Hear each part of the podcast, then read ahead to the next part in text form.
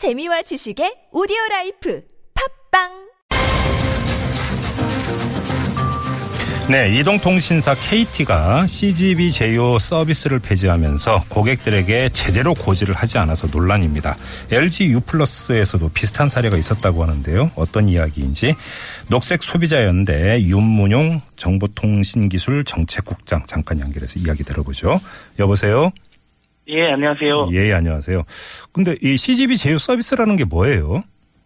아, 예, 뭐, 평소 멤버십 포인트로 영화 할인 받으신 분들은 이게 뭔가 할 수 있는데, 네. 이번 거는 멤버십 포인트는 아니고요. 예. KT가 이제 CGV하고 제휴해서 예. 월 1회 영화 관람을 무료로 할 수 있는 요금제를 만들어서 운영했었습니다. 아. 이제 이번에 뭐 계약상의 문제가 발생해서인지 해당 음. 요금제가 이제 계약을 임의로 종료해야 되는 상황이. 야, 얼마짜리 요금을 쓰면 그 한 달에 그 CGV 영화관 그, 저 관람권을 한 장을 준다. 이런 서비스 말씀하시는 거죠? 네, 네, 맞습니다. 아, 근데 이게 이제 KT하고 CGV하고 이 제휴가 끝나면서 이 서비스가 없어졌다는 말씀이시네요? 뭐, 이제 향후 한, 그, 이번 달 말로 이제 끝나게 되죠. 예. 근데 제대로 네. 고지를 안 해줬다는 건 무슨 이야기입니까? 뭐 기본적으로 이런 그 중대한 요금제에서의 변경이 발생하면 네. 통신사가 그 위약금이나 이런 걸 받을 수 없도록 약관에 명시가 돼 있거든요. 음, 이번 경우 이런 고객들한테 공제할 때 네. 위약금이 발생한다, 발생하지 않는다는 이런 내용들은 고지하지 않고 음. 2개월 이내에 이의 제기를 하지 않으면 다른 요금제로 자동으로 변경된다 이런 식으로 이제 고지를 해서 네. 사실상 그 이거에 대해서 항의하는 이용자들한테만 어뭐 위약금이 면제되는 것처럼 이렇게 음. 안내가 안내가 돼서 논란이 발생한 거죠. 아, 그러니까 위약금 고지를 해야, 만약에 했다면 이 네. 뭐 서비스 중단에 따라서 고객 입장에서는 나 그러면 KT하고 더 이상 이제 그 저기 안 해. 다른 데로 갈래. 뭐 이런 그 선택을 할 수 있는 기회를 고지를 제대로 하지 그렇죠. 않음으로써 뺏어버렸다. 이런 말씀이시네요. 네, 맞습니다. 그게 핵심입니다. 예. 예. 근데 저희가 이 인터뷰 전에 KT 네. 쪽에 연락을 해봤어요. 그랬더니 어떻게 네. 주장을 했냐면 이미 고객들에게 문자와 홈페이지를 통해서 안내를 했다. 이렇게 좀 주장을 네. 했거든요. 그럼 이건 어떻게 된 건 얘기입니까? 그 홈페이지하고 문자로 고지한 내용에 위약금이 발생하지 않는다는 내용을 안내 안 한 겁니다. 아. 그래서 예, 네. 약관상에 예, 이런 요금제 변경 사항에 대해서는 네. 이제 2개월 이내에 하지할 수 있고 네. 위약금이 발생하지 않는다 이렇게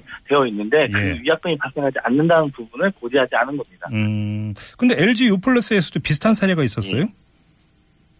어, 네, 뭐 LG 같은 경우에는 이제 그 웹이나 홈페이지 등에서 음. 사실 그 해지했을 때 발생하는 위약금 등을 고지해줘야 되는데 네. 그런 걸 고지하지 않고 고객사한테나 매장으로 방문한 고객들한테만 음. 해지했을 경우 발생하는 위약금을 안내하고 있는 그런 문제점들이 있습니다. 그래요. 음. 예. 사실 그 국장님하고 인터뷰 이번이 처음이 아니고요. 지난해 8월에 네. 저희가 한번 인터뷰하신 네, 거 네. 기억나시죠? 이때도 네, 네, 그 기억나요. 이20% 요금 할인 기간이 끝났다는 걸 미리 고지 않아 아는 바로 이 문제 때문에 인터뷰를 한 적이 있었는데 네. 그러니까 그 좀 종합 정리를 하자면 이동통신사들이 고객들에게 고객의 권익을 그러니까 스스로 그러니까 챙길 수 있는 내용을 제대로 고지하지 않는다. 이게 지금 문제다. 이렇게 봐야 되는 거죠. 그렇죠. 당시에도 1,078만 명이 20% 요금 할인 받을 수 있는데 네. 통신사들이 그런 내용을 제대로 고지하지 않고 안내하지 않아서 예.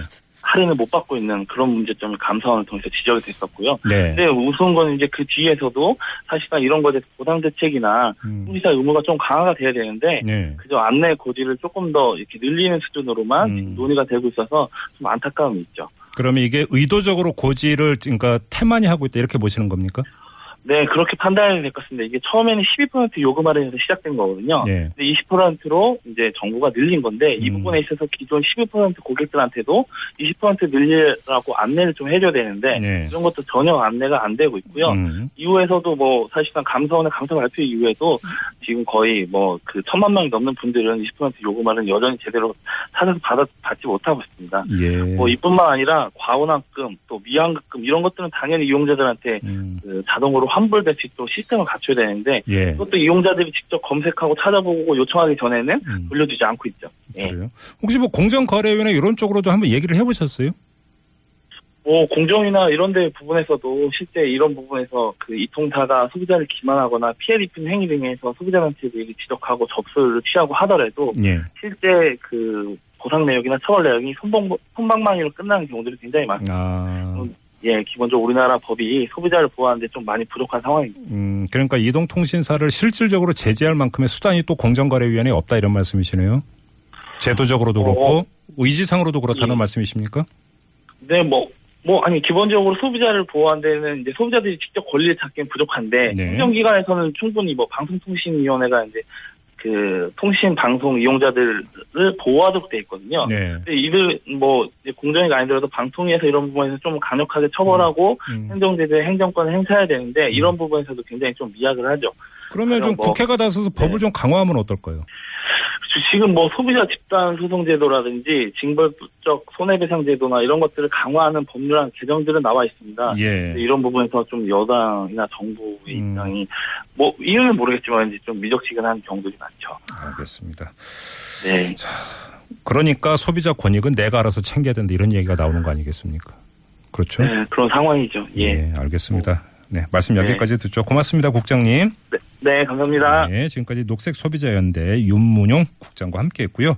자, 저희가 이 KT 측에도 인터뷰 요청을 넣었거든요. 근데 방송 인터뷰는 거절을 하면서 메일로 입장만 보내왔습니다. 어떤 내용이었냐면 이 사전에 10개월 이상 충분한 공지 기간을 가졌고 제휴 서비스 종료를 불만으로 이 가입 해지 시에는 위약금을 면제한다.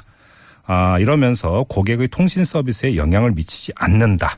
이런 내용의 이메일을 보내왔다는 점도 함께 밝히겠습니다.